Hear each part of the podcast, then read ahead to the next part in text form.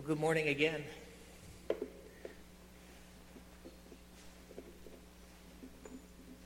Those of you who are, are probably wondering, uh, when are we going to make the big announcement? You probably heard last week we'll be announcing that we have a, a candidate for the position of pastor, senior pastor in our church, and um, that announcement will be made after the sermon. So uh, you'll have to hold on till, till I finish here today. So, dear Heavenly Father, we do pray that you would speak into our lives, Lord, just as you spoke into a, a crowd many centuries ago. We pray, Lord, that you would work in our lives. Come, Holy Spirit, come. In Jesus' name, amen. Well, uh, we're going to be speaking about uh, Peter's sermon from Acts chapter 2 today. I would maybe have called that sermon, What Have You Done with Your King? But as we start today, um, I want you to imagine a situation. I'm getting a lot of echo. Could we maybe turn this mic off? I think that's maybe where I'm getting the echo from. All right. All right, don't worry about it. um, so I want you to imagine you come to church one Sunday. Um, the church is packed with visitors. You look around and say, wow, I haven't seen a lot of these. excuse me, I haven't seen these people before. And the singing starts and, and the church you know, keeps getting fuller and fuller. Every seat, you know, you have to actually move to the center of your aisles because the church is getting fuller and fuller of all these visitors you've never seen before. And um, you look up in the balcony, and every seat is taken in the balcony, and people keep coming in the back of the church, and now they're standing along the back and the side and the back of the, the, the balcony, and, and people are really into the, the singing. I mean, people are just rocking and dancing um, and um, singing praise to God, and you know, you're, you're saying, wow, New Life is really rocking today. Um, and then you look around and you say, I wonder who's going to preach. And you look in your bulletin, it's, it's, it's empty. You know, you don't know who's going to preach. And you look around, no Pastor Tim, no elders. And you're, you're just sitting there saying, I wonder, you know, what's, who's going to bring the message to this massive crowd? And then, sorry, I got something in my throat. um, maybe someone could get me some water. Thank you. so anyway, so um, so you look around, no pastors, no elders, and the worship leader gets up and says, "Today the sermon is from Joel chapter two, and they point to you, and you're gonna preach." What? Joel chapter 2? Are you kidding me? Well, now you probably know how the Apostle Peter felt on the day of Pentecost, um, recorded in Acts chapter 2. Um, Peter was inexperienced. To the best of our knowledge, Peter had never done any public speaking. Um, he was a rookie looking at a crowd of several thousand people that he didn't really know. Um, he was facing a potentially hostile crowd. He just didn't know these people. He knows that his Lord and Savior, Jesus Christ, uh, had faced a crowd only 50 days before this, and they had yelled, Crucify him. And here's Peter standing before this crowd and saying, You know, are they going to say, Crucify me, perhaps? Um, Peter was tasked with trying to exp- explain the unexplainable. The Holy Spirit had just come. Uh, there was a loud noise. There were people, uh, you know, speaking in, in, in tongues of many languages, and people were uh, hearing those many languages. Um, very unexplainable events that Peter was tasked to explain. And Peter was unprepared. He had no time to go to the library. You know, he had no time to study his passage. Thank you. He had no time to study the passage, no time to prepare, um, no time to think about what he was going to say. It was just like the Holy Spirit came, the people said, What's going on? Are these people drunk? And Peter was kind of the leader of the church, so he stood up and let her rip. So Peter was inexperienced, facing a potentially hostile crowd, trying to explain the unexplainable, and he was unprepared. However, even though Peter was unprepared as the way we think of it, he did have preparation that we often ignore. The Pentecost feast, as I said, was 50 days after the Passover feast, and we find that Jesus um, after Jesus had walked on the earth, he was crucified, he, he rose again. He walked the earth for 40 days. Um, and then he ascended into heaven. And 10 days after that was the Passover feast. And what were the people doing for those 10 days while they were waiting for the promised Holy Spirit?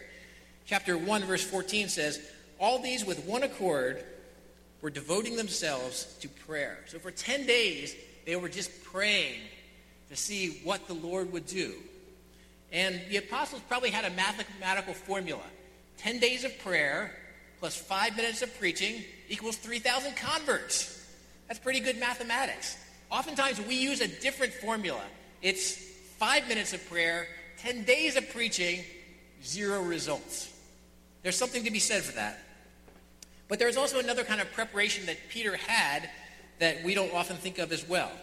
Verse 4 says that they were filled with the Holy Spirit. Now, what is the Holy Spirit? You know, sometimes these days we think of the Holy Spirit like the Force in the Star Wars movies. I hear there's a new Star Wars movie out again. Um, but the Holy Spirit is not the force that gives you great insight and great power, uh, you know, the force that unites everything in the universe. The Holy Spirit is a person. It's the third person of the Godhead. It's a person who has come to inhabit anyone who believes in Jesus Christ. Um, to be filled with the Holy Spirit simply means to be completely controlled by the Spirit, losing control of yourself, no longer doing anything under your own power, but under the Spirit's power. Jesus had promised in Acts 1:8. He said, "But you will receive power when the Holy Spirit has come upon you, and you will be my witnesses in Jerusalem and in all Judea and Samaria and to the ends of the earth." So, praying Peter, filled with the Holy Spirit, Peter, unprepared Peter, inexperienced Peter, facing a potentially hostile crowd, Peter, to explain the unexplainable, gets up and speaks to this crowd. And what is it that he's going to say? The, crowd, the, the streets are crowded with festival goers for Pentecost. They, were, they had come from many nations of Europe and Asia and Africa. Um, the believers had been sitting in this upper room waiting for the promise, and the promise came in great power great uh, noise. So the crowd had a question. You know, that they said, What's going on? Are these people drunk? And so Peter had to give an explanation. So the first point, I'm going to give you an outline. Peter said, answered the question, What is it? Second, who is it? Third, who killed him? And finally, a response. That will be my outline for today. So, first of all, what is it? Verses 14 to 21. The crowd had gathered because they heard the noise, and then they heard the loud exclamations of praises of God in many languages. What is it? Peter explains it to the crowd. He says, But Peter, standing with the eleven, lifted up his voice and addressed them Men of Judea and all who live in Jerusalem, let this be known to you and give ear to my words, for these people are not drunk as you suppose, since it is only the third hour of the day. But this is what was uttered through the prophet Joel. And in the last days, it shall be, God declares, that I will pour out my spirit on all flesh, and your sons and daughters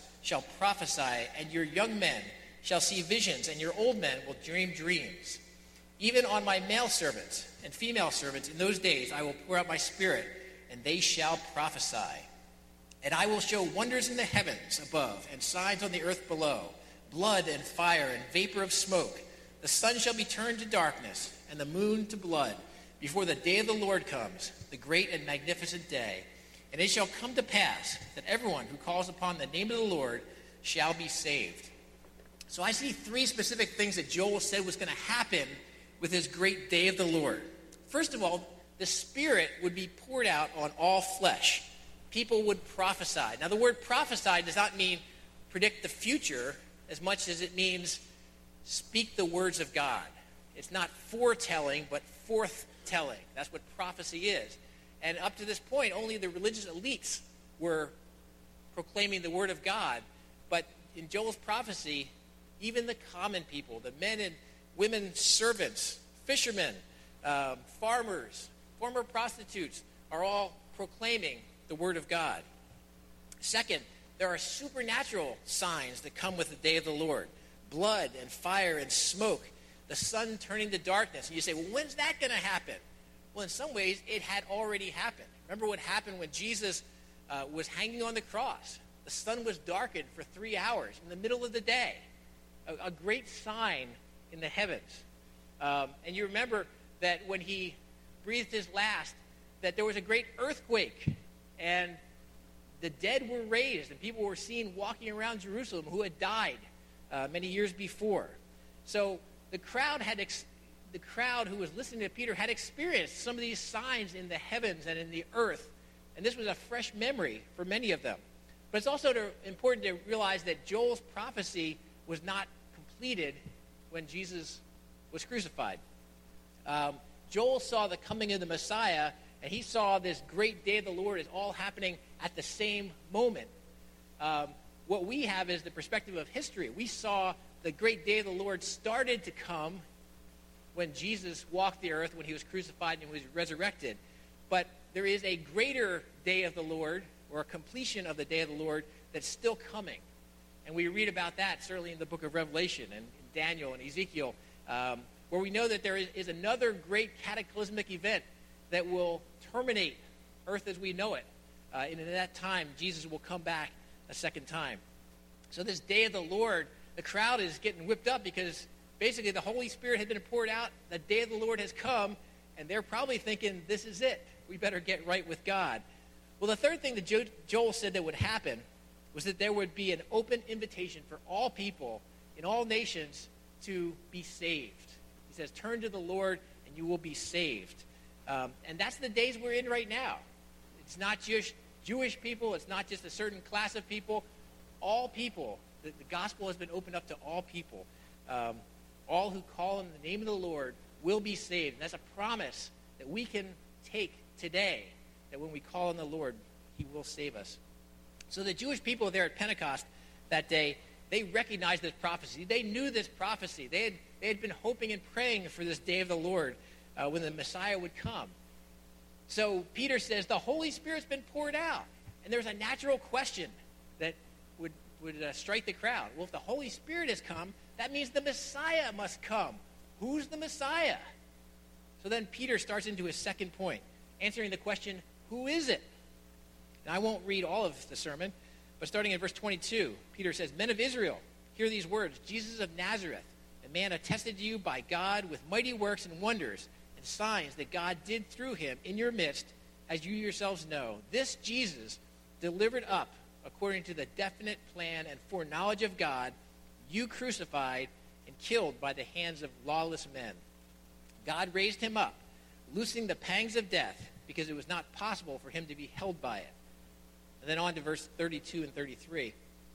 He concludes by saying, This Jesus uh, God raised up and of that we are all witnesses. Being therefore exalted at the right hand of God, and being received from the Father the promise of the Holy Spirit, he has poured out this that you yourselves are seeing and hearing. So Peter lays out and says, Who is it?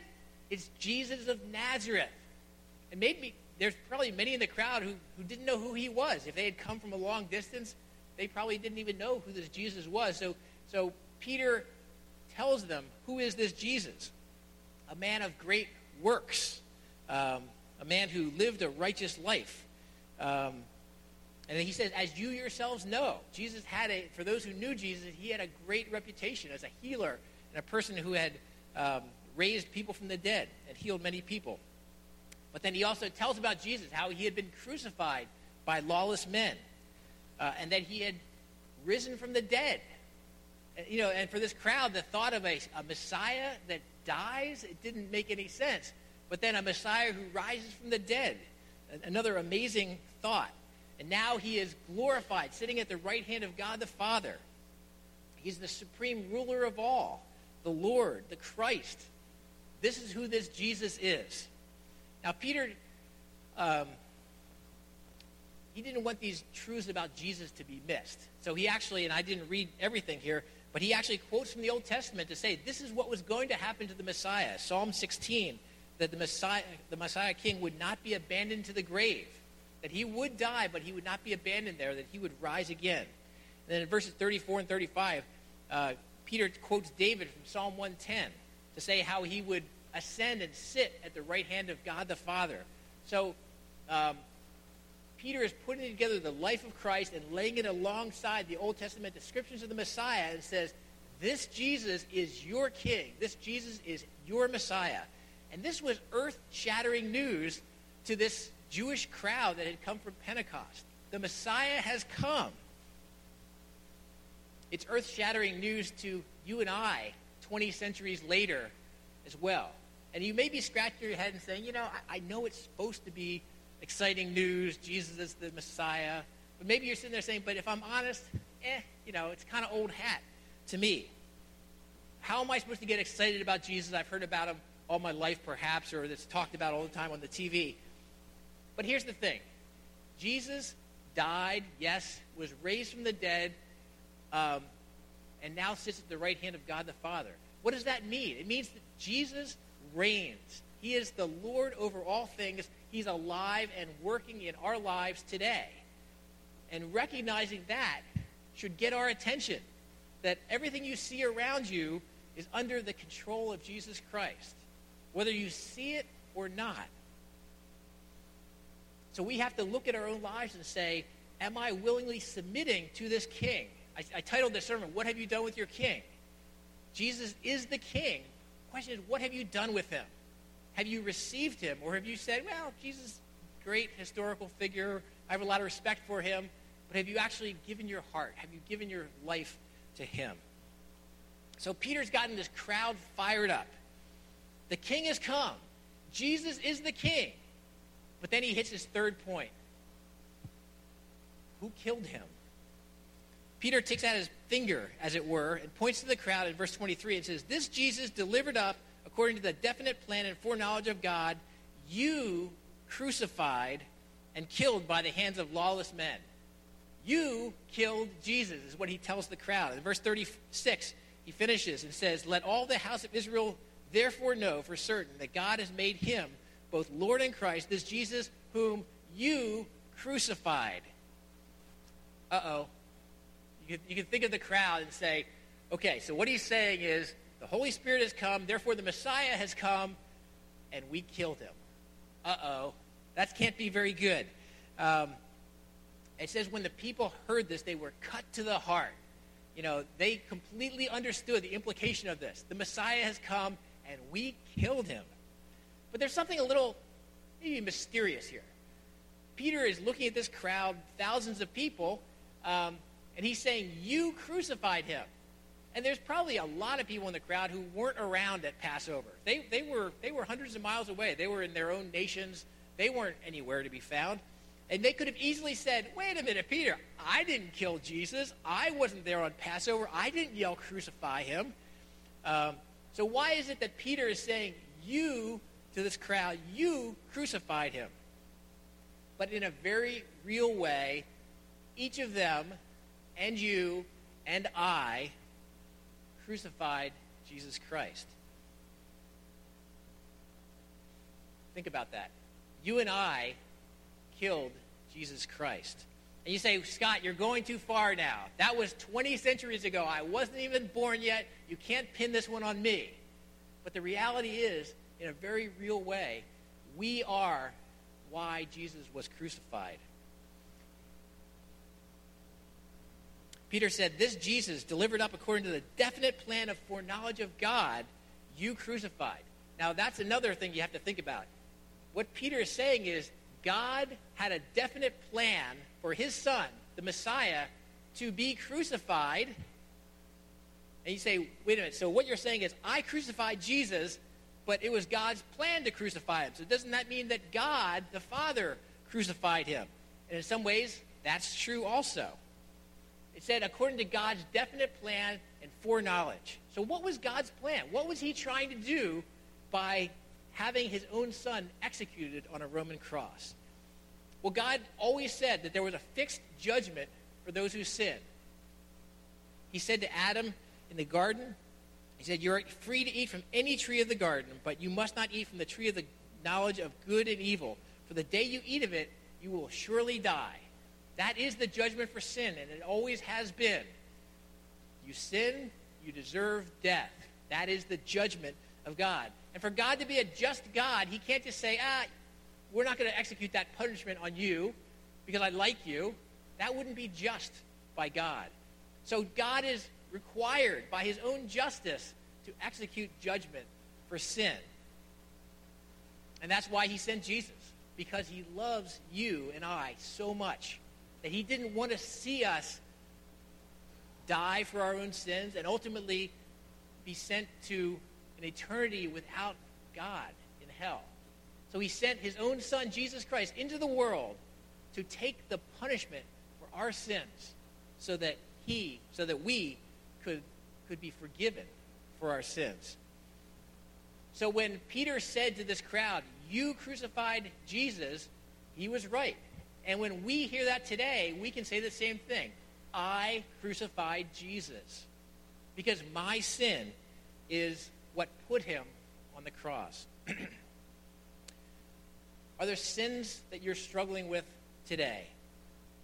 Anger, greed, maybe petty theft, lust, jealousy, pride, selfishness? These things are all about where we all are, aren't they? Have you ever thought about how your sin and my sin actually nailed Jesus to the cross? That's what Peter wanted this crowd to understand that their own sin is what crucified Jesus. Mel Gibson, the, the Hollywood actor and producer, understood this. He wrote the, he produced the movie The Passion of the Christ. Um, and he shows graphically, everything in that movie is graphic, but he shows graphically the crucifixion of Jesus and being nailed to the cross. But what you don't see in that film is the hand of the Roman soldier that's holding the nail is actually Mel Gibson's hand. Mel Gibson understood that he is the reason Jesus was crucified.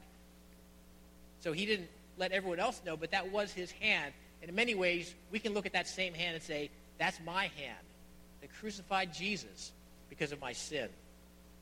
So Peter tells the crowd, the Holy Spirit has come, the King has come. The King has been killed, and you killed him. That's the message of Pentecost.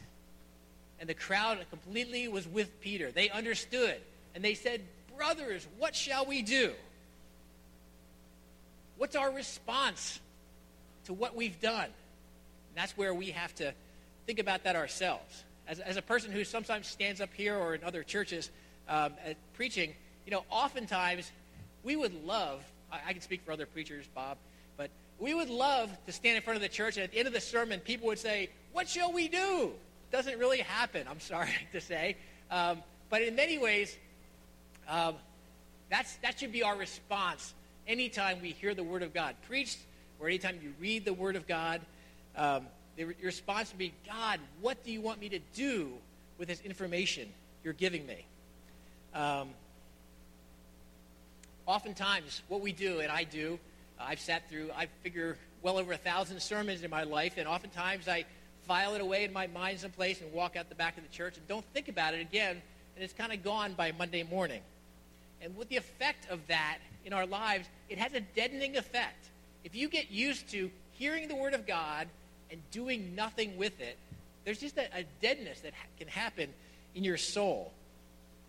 The Word of God is given to us so that we can do something with it, not just let it go. And Jesus talked about this in Matthew 7. He said, if anyone is a, um, if anyone is a hearer of the word and not a doer, he is like a man who looks. Sorry, let me get Jesus here. Uh, everyone who hears these words of mine and does not do them will be like a foolish man who builds his house on the sand. And we all know the, the foolish man built his house on the sand from our children's uh, Sunday schools and stuff like that. But the reality is, Jesus is saying, if you hear the word and don't do anything with it, you're a fool. I'm a fool. James said the same thing in James chapter um, 2. He said, For if anyone is a hearer of the word and not a doer, he is like a man who looks intently at his natural face in the mirror, for he looks at himself and goes away and at once forgets what he was like. James is saying the same thing Jesus said. If you hear the word of God and don't do anything with it, you're a fool. I'm a fool. You're deceiving yourself. And I call it being vaccinated by the word of God. You know, what's a vaccine? A vaccine, you go to the doctor and they give you a shot. And what are they putting in that shot? They're putting a little tiny bit of the virus, sometimes a live virus, sometimes a dead virus, but it's enough to get into your bloodstream to create antibodies, to make you immune so you actually never get that disease. And I'm afraid to say that oftentimes the same thing can happen with the Word of God. We hear the Word of God, we get a little bit of it, and it gets into our bloodstream, it gets into our heart, and we do nothing with it. And we become a little bit immune to what God is saying in our lives. Think about that. And sometimes, after a while, we, become so immune to what God is trying to say to our lives that He has to take some extreme measures to get our attention. You know, He has to, he has to create a, a major um, drama in our life to get us to wake up and say, God, are you trying to tell me something? And that's not how it's supposed to be. When we hear the word, when the Spirit speaks to our lives, the response is supposed to, to do something. Maybe that something is just simply to pray. Maybe it's to repent. Maybe it's to, to go ask forgiveness for, from a neighbor. There's many different things that God might be calling us to do. But don't be a fool and receive the word of God, hear it, then do nothing with it. So this crowd listened to Peter's sermon. They were cut to the heart, and they were not going to hear and do nothing with it. They said, Brothers, what shall we do? And Peter says to them, Repent and be baptized, every one of you, in the name of Jesus Christ for forgiveness of your sins, and you will receive the gift of the Holy Spirit. So they saw the Holy Spirit poured out, and he's saying, You will receive the gift of the Holy Spirit. So the response, Peter said, What shall we do? Repent and be baptized. Now, we're not going to baptize anyone here today, but if you'd like to be baptized, talk to the church office. Um, but let me talk a little bit about the idea of repentance, and we're going to be talking a lot more about this next week when Brother Bob is speaking. What does it mean to repent? One definition is a change of heart that transforms a life. The whole idea of repentance is it's a change of mind or a change of heart where you, you recognize and say, what I've been doing is not right. I need to change. You know, it's not enough to, re- to repent and say, I did the wrong thing. John the Baptist called on his hearers to say, bear the fruit of repentance. Bear the fruit of repentance. Don't just say, I'm sorry. You know, little kids in elementary school oftentimes say, I'm sorry, and think the consequence is going to go away. I'm sorry, but I'm going to do something about that. Um, so let me just ask you some, some questions that I've been asking myself. Are you living the life that God has commanded you to live? Are you putting God above everything else in your life? Or are you letting everyday life squeeze out God? The Bible calls that idolatry. Are you loving your neighbor as yourself? Or are you putting yourself and your needs first? Bible calls that pride. Have you spoken words that have cut down or made fun of another person? The Bible calls that slander. Have you looked at another person as a sex object? rather than a brother or sister made in God's image. The Bible calls that lust. Have you tried to control another person by raising your voice or threatening them? The Bible calls that anger. And account, on account of these things, Jesus went to the cross. And we know that, but have we stopped confessing? Because we say, well, those things are, are kind of minor. You know, I'm not, I'm not a murderer. You know, I haven't, I haven't done terrible things. But the Bible says, on account of these things, the Savior, the Lord, was crucified on our behalf. And Peter spoke directly into my life and your life when he says, Know for certain that God has made him both Lord and Christ. And we, we meet him as we repent, as we, as we exa- allow God to examine our lives. We turn from those things on a daily basis. It's not a once and done kind of thing. On a daily basis, turn back to God and say, Lord, I have failed you in the last day. And then God has this wonderful invitation turn to me and be saved, all the ends of the earth. If you turn to the Lord, you will be received by him with joy, even for the sin that you've committed again and again and again. God is pleading with you to say, Turn to me again, and I will receive you. There are some of you today perhaps who has never received Jesus Christ. Perhaps you're like that audience that day of Pentecost. You, you, who is it? Who is this Jesus? Or maybe you've sat through Sunday school or you've gone to church many years, but in your heart of hearts, you know you've never really received him as your Savior. You don't really know if you have eternal life. And Peter's word is repent. Turn from yourself, your own selfish ways. Turn to Jesus, and you will be received. But repentance isn't just for those who have never received Jesus. Repentance is for you and I, perhaps, who have walked with Jesus for many years. And God said, Turn back to me. The places where your heart has become hard, turn back to me. And I will receive you and give you joy. Joy for the journey. That's what God loves to do is, is have us walk back to him. So I want to, um, as we close the service today, I really want to have a, a quiet time, a time where we can just kind of examine our own hearts, let God examine our hearts, and just picture him as a father who is welcoming back his child. That's what we are. And maybe if you've never received Jesus before, maybe God is saying, today's the day. Today's the day to come to him and give your life to Jesus. We're going to have the prayer team come forward. I'm not sure who else here from the prayer team, but if you're here from the prayer team, um, come forward.